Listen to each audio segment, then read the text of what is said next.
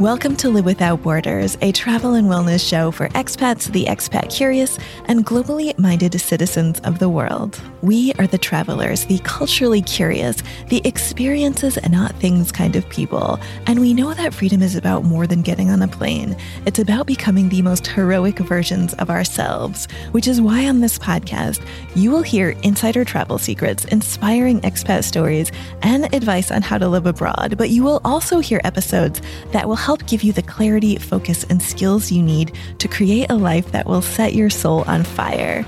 I am your host, Sarah Mikutel, a certified clarity coach trained in the Enneagram, and I first moved abroad on my own at age 18, and I have been permanently enjoying life in Europe since 2010. If you are ready to make some big moves in your life and want my help moving from someday to seize the day, visit livewithoutborderspodcast.com. Recently, I watched somebody I know scream at their television when an ad came on featuring a celebrity. And he was just going on like, why aren't they giving average people the opportunity to be in commercials? Celebrities have enough money. And he was just getting properly mad about this. And I said, is this worth ruining your day over? Is this worth having a heart attack over? Do you have any control over this advertisement? He kind of laughed and calmed down a bit because we had been talking about stoicism that week. So he knew that I was referring to that core stoic principle. Some things are up to us and other things are not. And we just have to let go of the things that are beyond our control. It does not take much to make some people angry. We live in a society where people are quick to take offense, quick to feel victimized, quick to get mad over the littlest thing that has nothing to do with them, to be enraged with people with opposing views and political leaders and certain media outlets really stir the pot for their own benefit when it comes to stoking people's anger. In my episode on Stoicism and the Art of Happiness, Donald Robertson offered some techniques, some Stoic techniques that we can use to manage our anger toward people who hold views that are very opposed to the ones that we hold for ourselves. And today I want to talk to you about becoming more aware of your anger style and to share more practices that you can use to conquer your anger and also to learn from it. And you might learn about your partner or your parents' anger style or your friends as well, because we don't all experience anger in the same way. Some people think they never get angry, but anger is a human emotion that we all experience experience, whether we realize it or not. And how we experience it depends on several factors, including our Enneagram type, our level of mental and emotional well-being, our personal development work. So how long have we been working on ourselves? So let's dive into anger by Enneagram type. First, let me talk to you about something that's really fundamental to the Enneagram, and that is that we have three centers of intelligence. So not just our head, but also our heart and our body. So Enneagram types two, three, and four, they are in what we call the heart triad. Enneagram types 5, 6, and 7 are in the head triad, and Enneagram types 8, 9, and 1 are in the body triad. We all have all three of these centers of intelligence, but one is dominant, and this is how you experience the world head thinking, heart feeling, body doing. And each of these three triads has a core emotion tied to it. For head types, it's fear. For heart types, it's shame. And for body types, it's anger. So I'm going to start out focusing on talking about how the Enneagram types in the body triad or body center experience anger. So types eight, nine, and one. And again, we have all three of these centers of intelligence. We tend to lead, lean toward one based on our type. And the Enneagram helps us find balance between all of these centers. So type eight, anger in the average type eight is obvious and impulsive. They are not holding back. When they get mad, it's external. You can see it. You can feel it. It's a big energy. You know when they're mad and they know when they're mad. And so they've got a high level awareness of their anger. And this toughness goes back to their core belief that they have to put on a tough front so that people t- don't take advantage of them or try to control them. They do not want to show vulnerability. They want to be in charge. And so for them, anger feels quite natural to them. Just get out of their way and don't try to boss them. Type nine. So nines are the most out of touch with their anger of any of the types on the Enneagram. And anger tends to show up as us being passive aggressive. I say us because I'm a nine. So passive aggressive or stubborn. So if you try to push them into doing something without their consent, anger can show up. And again, maybe in a passive aggressive way. So nines are very happy to go with the flow and make everybody else happy so they can keep the peace. But if you try to force them to do things without first getting their buy-in or uh, just giving them the opportunity to say yes, you, you'll probably get some resistance and some anger there.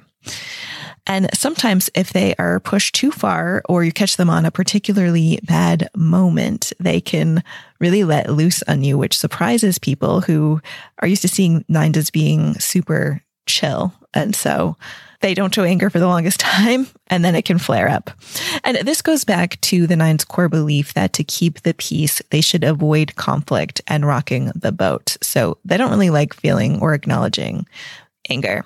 And I know for myself, yeah, I, I, definitely was one of those people who, if you had asked me a few years ago, tell me a time when you got angry, I'd be like, oh, I, I never get angry. Who, me? No, because I do love that feeling of peace. But if I like look back on certain things, there's definitely, and, and even today, because we're all like works in progress, right? There's, I can definitely see passive aggressiveness coming up. I'm much more capable now of expressing like what I want to do and saying no, but those things can still come up. But I'll give you an example of a recent time where anger showed up for me. So I broke my arm a few weeks ago and I needed to mail a package. And so I mailed, so I'm in this sling and carry this box that was open to the post office and I needed I needed some help taping the box shut and I didn't have any tape. So anyway, I'm at the post office and I asked if I could please have a piece of tape. And the lady there said, We don't have any tape. And really cold. She can see that I'm in a sling. And I was just thinking, this is a post office. I know that you have tape here. Why are you why are you being like this? Why won't you help me out and just give me a little piece of tape? And I'm not the type to yell at other people, but I could feel like just the anger sort of rising in my body and my face just got red and heated and like hot. Like I could feel, I could feel the heat simmering off of me. And I can't even remember what I said, but it was definitely, it, it could be felt that I was upset and thinking this was an unjust situation. And I think I just said something very banal, like, so you don't have any tape here. Well, do you have any suggestions of where I should go? maybe, yeah. So it's kind of passive aggressive, right? And, uh, the lady's like, nope. And I was just kind of like enraged because not only was she being unjust to me, but I'm sure to other people as well. So I left there feeling like very hot and bothered with my package that I had to walk around town with one, with one arm to, to figure out what I could do. But not long after I walked out that door, I was thinking, whoa, I got way too upset over this situation, over this little piece of tape. And so I calmed myself down. But I just wanted to give you an example of, of what that could look like. So you might be wondering if type nines like myself are conflict avoidant and we don't really like being angry and we try to avoid it and often don't even realize that it's like part of our lives. How are we in the triad uh, whose core emotion is anger? And in these triads, one type tends to overexpress their core emotion. One is out of touch with it and then one suppresses it. So in the body center, eights overexpress their anger. Nines are the most out of touch with it, and ones suppress their anger. So let's talk about type one. So the core emotion of type one in general, because remember, we all have our own like passion or core emotion each type. For one, it's anger and resentment. And the core belief here is that ones know the right way to do things.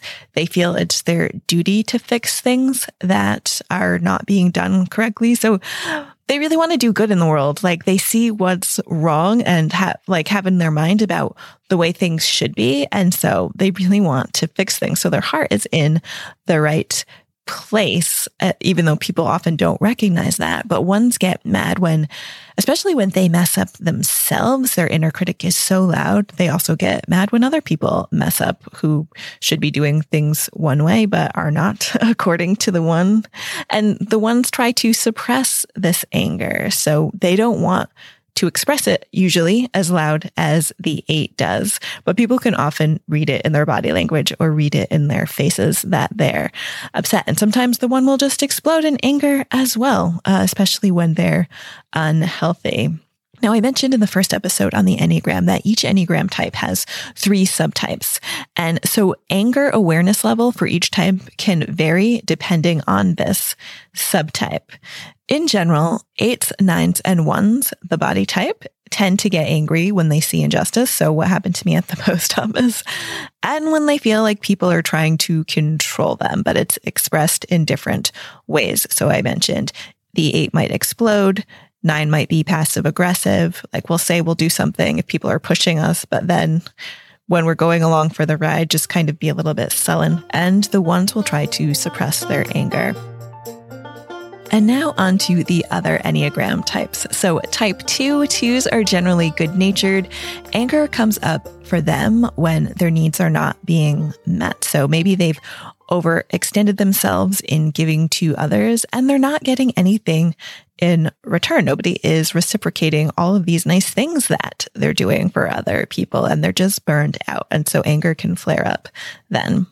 Type three, threes don't show that much outward anger either. They're very image conscious and don't want to seem like anything is wrong. They're more likely to get irritated if somebody is getting in the way, slowing down their progress.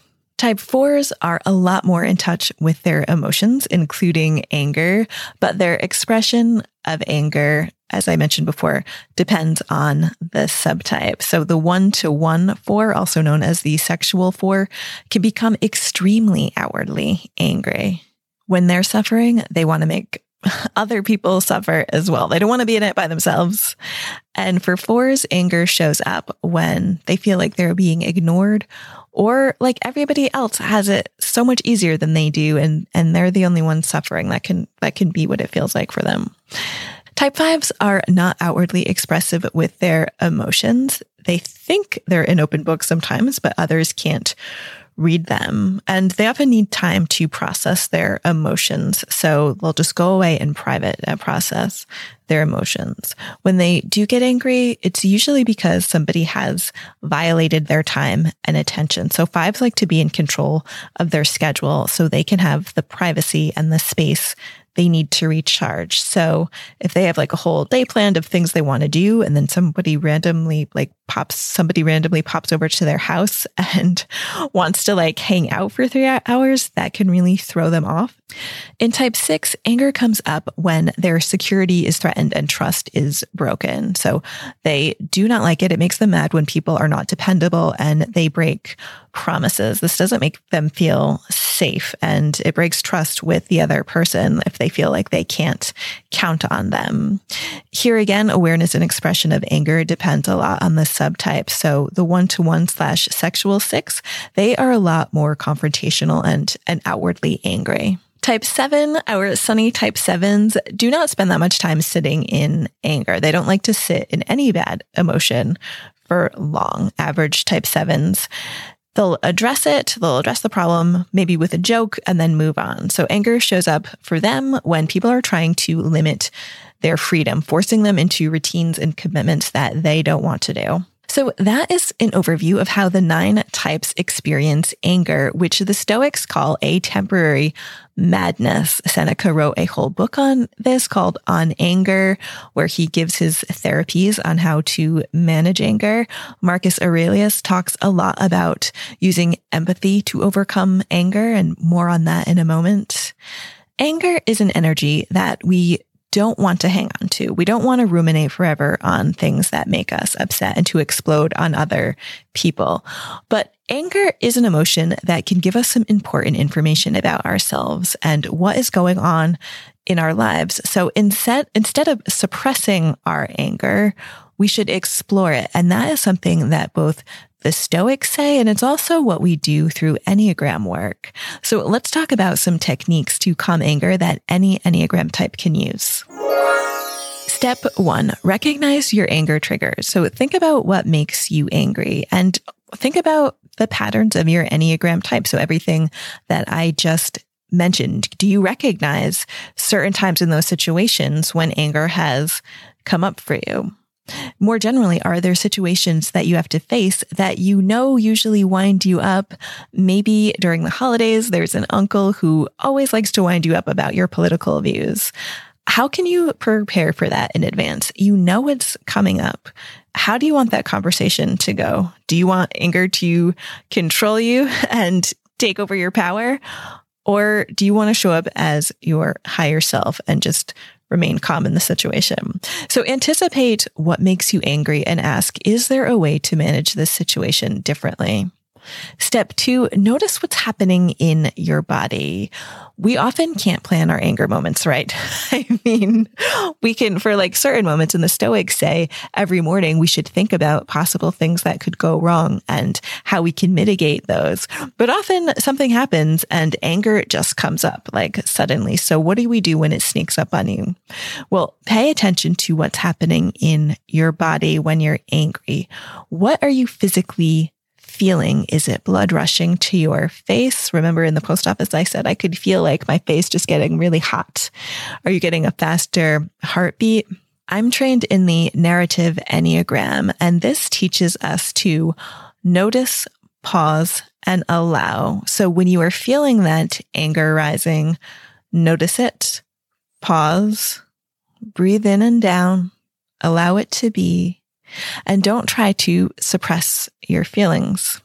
We're just allowing them to be. The narrative Enneagram tradition encompasses these three things for transformation and integration spirituality, psychology, and somatic work. So what is somatic? Before I started studying the Enneagram, like I had never heard this word, but somatic just refers to our body, our energy. We can read about well-being. We can go on spiritual retreats. We can listen to podcasts, but change doesn't happen for us just by like consuming on that sort of mental level we need to integrate all three of our intelligence centers mind, body, spirit. If you are an Enneagram type who doesn't recognize anger in your life, then somatic work is transformational. It was, it's definitely been so helpful for me. When you become aware of what your body is trying to tell you, listening to your body, other things are going to start to click. You are going to realize when you're taking on too much, if you're being pushed in a direction that you don't want to go, you will have more clarity about what you actually want and don't want because your body is telling you if you just listen to these clues. So you have all of the information that you need. We just need to bring it to the surface and start incorporating all three of our centers of intelligence. All right. Step three, cultivate your inner observer. So I just mentioned that we experience everything through our body and paying attention to this helps us cultivate our inner observer. And the Stoics understood the importance of this calmly observing rather than immediate immediately reacting. So detach yourself from this angry feeling in your body and get curious about it. Observe what's going on inside of yourself as if you're studying somebody else. So get, try to give yourself some separation here and just think about what's the root of the anger? Where is it coming from? What stories is it bringing up? And this is what we mean by cultivating your inner observer. There's stuff going on in your body and you're just listening and recognizing. You're not repressing or resisting negative emotions. You're just sitting with it, breathing in and down.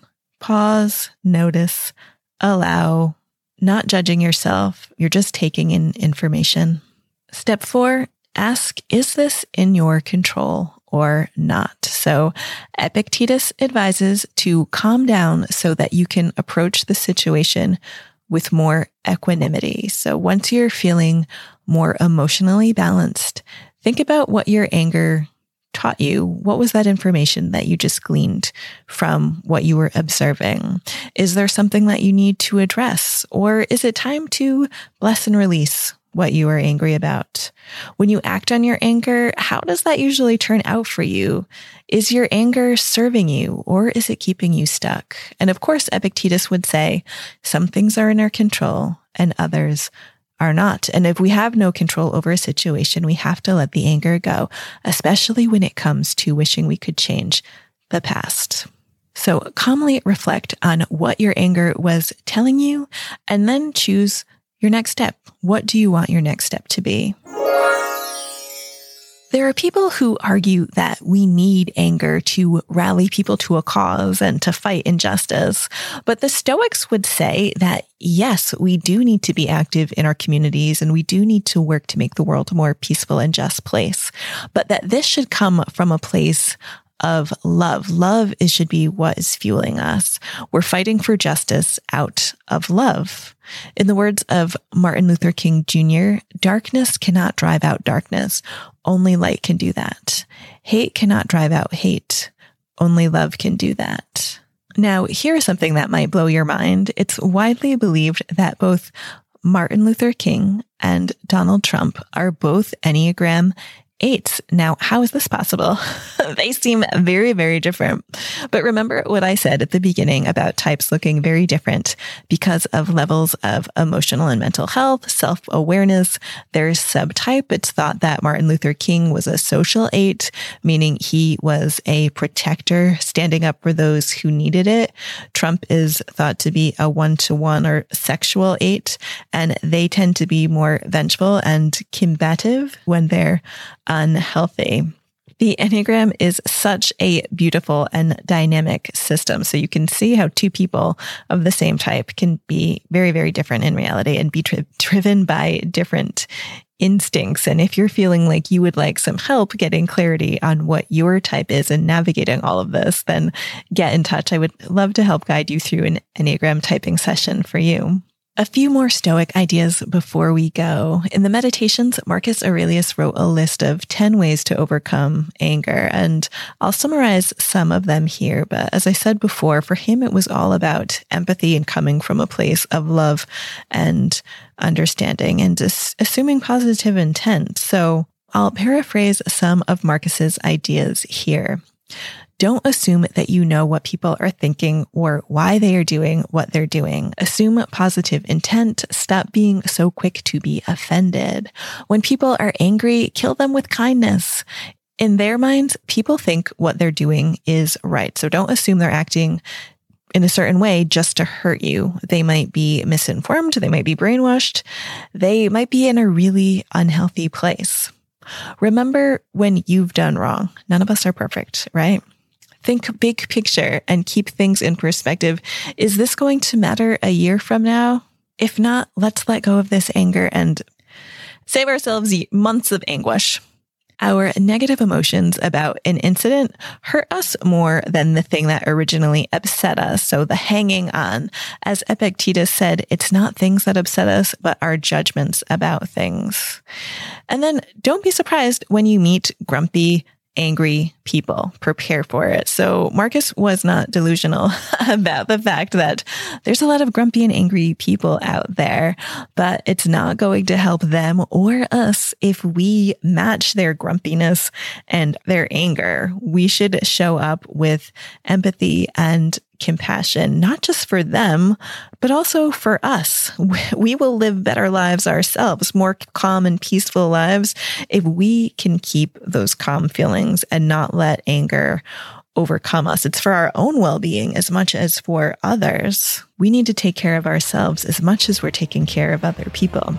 All right, I hope that you've come away with this episode with some actionable takeaways that you can implement today to start living a more peaceful and compassionate life.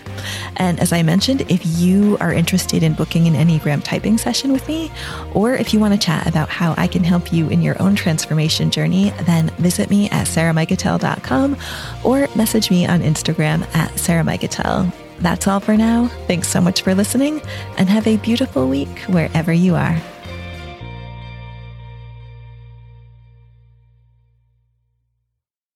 Hey, let's continue the conversation. Head on over to my blog on Substack for more content on how to thrive through better communication, stoicism, and global exploration. That is right, blogging is cool again over on the Substack platform. There you can chat with me in the comments, and I have plenty of bonuses for paid subscribers, or you can just read for free. So click the link in the episode notes to access the Substack Live Without Borders.